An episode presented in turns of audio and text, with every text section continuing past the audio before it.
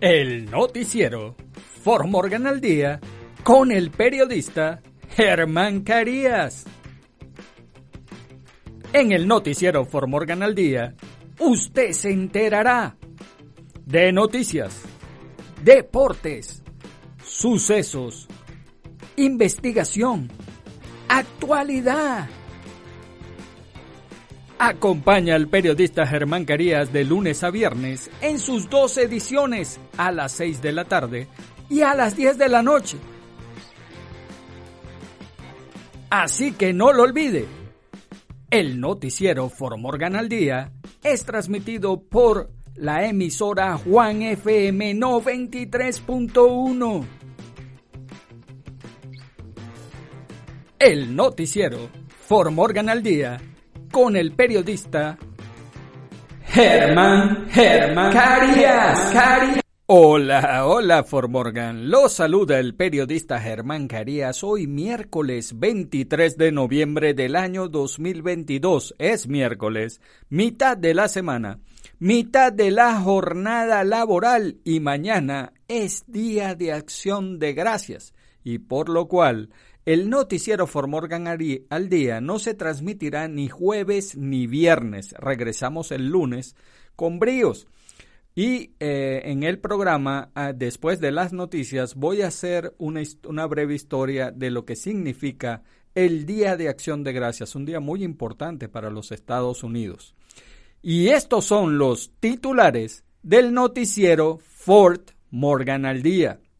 En reunión el lunes por la noche, el Distrito Escolar R3 del Condado de Morgan aprobó la semana escolar de cuatro días. Las vacaciones no significan tiempo libre para algunos, aseguró el jefe de la policía de Fort Morgan, Loren Sharp. El sospechoso de disparos del Club Q no es binario, dicen los abogados defensores. Sobrevivientes del tiroteo en el Club Q dicen que regresarán más fuertes. Seis personas muertas en tiroteo en Walmart de Virginia, empleado sospechoso también muerto. Oficial de TSA descubre gato dentro de equipaje registrado en el aeropuerto John F. Kennedy de Nueva York. La policía busca un hombre acusado de herir a un niño en un complejo de apartamentos de Aurora. El sospechoso de tiroteo en Club Q cambió de nombre en 2016 y dijo que quería protegerse de su padre. En los deportes, Lewandowski falló un penal y México se salva de caer derrotado en el debut del Mundial. Alemania sufre voltereta histórica y cae derrotado ante Japón en su debut 2 a 1. Día de acción de gracias. Y en el clima, en la noche probabilidad del 20% de que caiga nieve después de las 11 de la noche la temperatura mínima alrededor de los 27 grados Fahrenheit en Fort Morgan y el noticiero Fort Morgan al día comienza ya. En reunión el lunes por la noche, el Distrito Escolar R3 del Condado de Morgan aprobó la semana escolar de cuatro días. La Junta de Educación del Distrito Escolar R3 del Condado de Morgan se reunió el lunes por la noche y votó sobre un tema que seguramente afectará a muchas familias en todo el Condado de Morgan. Cada uno de los siete miembros de la Junta habló antes de votar sobre una semana escolar propuesta de cuatro días para el distrito. Estamos en el negocio de la educación, dijo Kathy Jess, miembro de la Junta al iniciar la discusión. Y uno de nuestros trabajos es asegurarnos de que cada niño reciba la mejor educación que pueda de nuestro distrito. Después de que la presidenta de la Junta, la doctora Melissa Smith, compartiera sus pensamientos, que terminaron diciendo que votaría no. La Junta realizó una votación nominal y aprobó con cuatro votos a favor y tres en contra que la semana escolar de cuatro días comenzará en el año escolar 2023-24. La decisión del lunes por la noche es solo el comienzo de la implementación del cambio en todo el distrito. El siguiente paso consiste en formar un comité para supervisar los detalles más finos, como qué días serán esos cuatro días y cuántas horas será la jornada escolar. El tema ha sido discutido por la Junta durante más de un año. En la reunión R3 del 16 de mayo, Melissa Rix, miembro del Comité de Responsabilidad del Distrito y maestra de Educación Especial de la Escuela Secundaria Fort Morgan, hizo una presentación que indicó que 114 de 178 distritos en el estado se usa el modelo de cuatro días y R3 era el único distrito en el área que todavía usaba el modelo tradicional de cinco días. El distrito escolar Re 2J de Brosh votó en abril para pasar a la semana de cuatro días a partir de este año. Y bueno, fíjense, esto podría traer problemas para la gente que trabaja toda la semana, ¿no? ¿Cómo van a dejar a sus hijos un día en la casa?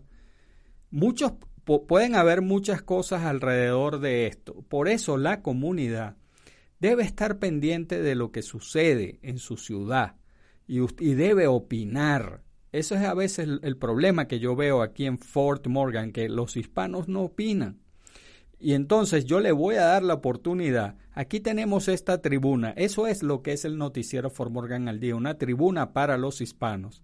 Entonces ustedes pueden llamar al teléfono 970 370 5586 y dar su opinión dejen un mensaje y yo voy a ir a tomar la, una de las opiniones que sean mejores y podemos hacer una entrevista aquí de por qué eh, usted ve mal o ve bien esta decisión de cuatro días de escuela. Es una decisión controvertida porque mucha gente trabaja los cinco días y le va a ser difícil que el niño se quede un día en la casa. ¿Cómo van a hacer eso? Bueno, dependiendo de la edad también, pero bueno, es controvertido porque todo depende de muchos factores. Entonces llame al teléfono, se lo vuelvo a repetir, 970-370-5586. Deje el mensaje. No, no se le va a atender. Usted va a dejar un mensaje de voz ahí de su opinión y yo la, yo la voy a, poner al aire o la voy a hablar de lo que usted dice y la, una de las opiniones que me parezca la, la que es la mayoría, la que recoge el sentimiento de todos, pues lo, lo entrevisto aquí en el noticiero. Y bueno, eh, de verdad, es bastante controversial la decisión. Las vacaciones no significan tiempo libre para algunos, aseguró el jefe de la policía de Fort Morgan, Loren Sharp. A medida que las familias se reúnen para las comidas tradicionales del Día de Acción de Gracias en muchos hogares de Fort Morgan, hay miembros de la comunidad a lo que se les pide que trabajen durante la festividad. Entre ellos se encuentran los agentes de policía y otros servicios de emergencia. Se requiere que los oficiales de policía trabajen los días festivos, día y noche, para asegurarse de que las personas puedan disfrutar de forma segura de su tiempo en familia, dijo el jefe de policía, Loren Sharp. Por supuesto, eso significa que varios oficiales no podrán unirse a su familia en las vacaciones. Aproximadamente la mitad de la unidad de patrulla del Departamento de Policía de Fort Morgan trabaja un día festivo determinado, dice Sharp, y la otra mitad tiene el día festivo libre. Todo el personal de la patrulla trabaja en turnos de 12 horas con días libres rotativos. Es común que los oficiales ofrezcan el horario que les permita tener días festivos o fines de semanas específicos que pueden ser importantes para ellos, sabiendo que nunca podrán ofertar un turno que disfrute de todos los días libres, dijo Sharp. También se consideran los requisitos mínimos del personal. Algunos oficiales se tomarán un tiempo libre pagado para estar en casa con sus familias, según la antigüedad y el rango, dijo Sharp. El oficial de más alto rango en cualquier turno tiene prioridad si lo solicita dentro de un periodo de tiempo y se debe dejar que un supervisor trabaje en todo momento. Entonces, ¿qué hacen los oficiales para encontrar la oportunidad de pasar tiempo con la familia? Pasar tiempo con la familia para los oficiales de policía a menudo significa su trabajo familiar, culminó Sharp. El sospechoso de disparos del Club Q no es binario, dicen los abogados defensores. La persona sospechosa de matar a cinco y herir a 18 después de abrir fuego en un club nocturno gay en Colorado Springs no es binaria, escribió su abogado defensor en documentos judiciales el martes. Joseph Archambault y Michael Browman, los defensores públicos estatales del sospechoso Anderson Lee Aldrich, presentaron una serie de mociones el martes e incluyeron una nota al pie sobre la identidad de Aldrich. Anderson Aldrich no es binario, dice la nota al pie. Utilizan los pronombres ellos, ellas y a los efectos de todas las presentaciones formales se abordarán como MX Aldrich. Aldrich está detenido bajo sospecha de asesinato y delitos motivados por prejuicios en relación con el tiroteo en el Club Q el sábado por la noche. Los funcionarios se negaron a responder preguntas sobre qué evidencia sugiere que el tiroteo fue un crimen de odio. Y fíjense, cada vez este caso se pone porque los abogados intervienen y para defender, porque ese es su trabajo, defender al acusado, en este caso el, el, que es sospechoso del tiroteo, entonces dicen que no es binario, porque como hay una, la policía dice que parece ser un crimen de odio, entonces ellos dicen que no es binario. Una persona se considera binaria cuando es hombre o es mujer y se identifica como hombre o mujer, y no es binaria cuando se identifica de otra manera. Entonces, para salvarlo del hecho de que tenga en la condena, pues sea más severa, al decir de que fue de odio, entonces los abogados hacen esto. Fíjense, e-, es increíble, ¿no? Así son las cosas. Sobreviviente del tiroteo en el Club Q dice que regresarán más fuertes. Cuando estallaron los disparos en el Club Q y Anthony se escondió en un rincón del refugio LGBTQ el sábado por la noche, sus pensamientos corrieron hacia su cónyuge y si alguna vez volvería a abrazarlo. Anthony, un sobreviviente que resultó herido en el tiroteo, aún recibe atención en el Hospital Centura Penrose en Colorado Springs. El martes por la tarde, con el apoyo de su esposo Jeremy, Anthony describió la casa que había encontrado en el club de Colorado Springs y el horror que asoló el lugar durante el fin de semana, robándole la vida a sus dos amigos cercanos. Anthony y Jeremy solicitaron ser identificados solo por sus nombres de pila. Cuando se les preguntó por qué querían hablar con los medios y responder a sus preguntas, Anthony dijo con los ojos llorosos que quería compartir su historia para dar a conocer el amor tras el tiroteo masivo que terminó con cinco muertos y diecinueve heridos. Justo antes de la medianoche, Anthony estaba parado cerca del frente del edificio, cerca de la puerta, entre una multitud de personas. Luego escuchó disparos provenientes de unos veinte pies de distancias. No sé qué pasó. Simplemente me escondí después de eso, dijo. Recordó haber gateado temeroso hasta un rincón para esconderse, y entonces todo quedó en silencio. Nuestro Club Q, el lugar más seguro del mundo, se había hecho añicos pero regresaremos más fuertes, sentenció Anthony. Seis personas muertas en tiroteo en Walmart de Virginia, empleado sospechoso también muerto. Un tirador abrió fuego en un Walmart en Virginia, dejando seis muertos, dijo la policía, en el segundo asesinato masivo de alto perfil del país en unos pocos días. El agresor también está muerto. La tienda en Chesapeake estaba ocupada justo antes del tiroteo el martes por la noche con personas que se abastecían antes del feriado de acción de gracias, dijo un comprador a un canal de televisión local. Además de los seis muertos, cuatro resultaron heridos. El jefe de policía, Mark Soleski, dijo que el tirador era un empleado de Walmart. El jefe dijo que el tirador usó una pistola durante el tiroteo. El tirador no identificado probablemente murió de una herida de bala autoinfligida, dijo.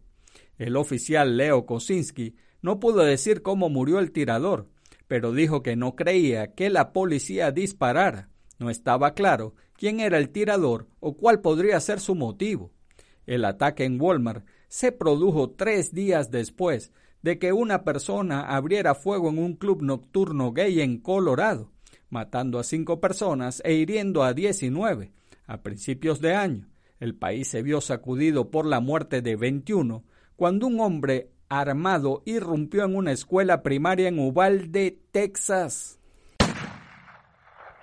Oficial de TSA descubre gato dentro de equipaje registrado en aeropuerto John F. Kennedy de Nueva York. Un oficial de la Administración de Seguridad de Transporte, TSA por sus siglas en inglés, se sorprendió al encontrar un gato dentro de una maleta registrada en el aeropuerto John F. Kennedy en Nueva York. El felino fue descubierto después de que la pieza de equipaje pasara por una unidad de rayos X, dijo un portavoz de la TSA. El portavoz dijo que el pasajero afirmó que el gato pertenecía a otra persona. La dueña del gato le dijo al New York Post que ni siquiera sabía que su gato había desaparecido hasta que recibió una llamada de las autoridades del aeropuerto. Ella les dijo que el gato debe haber saltado dentro de la maleta sin que nadie lo supiera. La policía busca a un hombre acusado de herir a un niño en un complejo de apartamentos de Aurora. El Departamento de Policía de Aurora está pidiendo la ayuda del público para identificar a un hombre acusado de herir a un niño. El incidente ocurrió el 4 de julio en los apartamentos Hairstone at City Center, ubicado en la cuadra 900 de South Hannibal Way. El hombre también fue visto en el área el 16 de octubre. La policía de Aurora no proporcionó detalles sobre el incidente. Cualquier persona que tenga información debe llamar a Crime Stopper de Metro Denver al 720-913-7867. Los informantes pueden permanecer anónimos y podrían ganar hasta dos mil dólares. El sospechoso del tiroteo en Club Q cambió de nombre en 2016 y dijo que quería protegerse de su padre.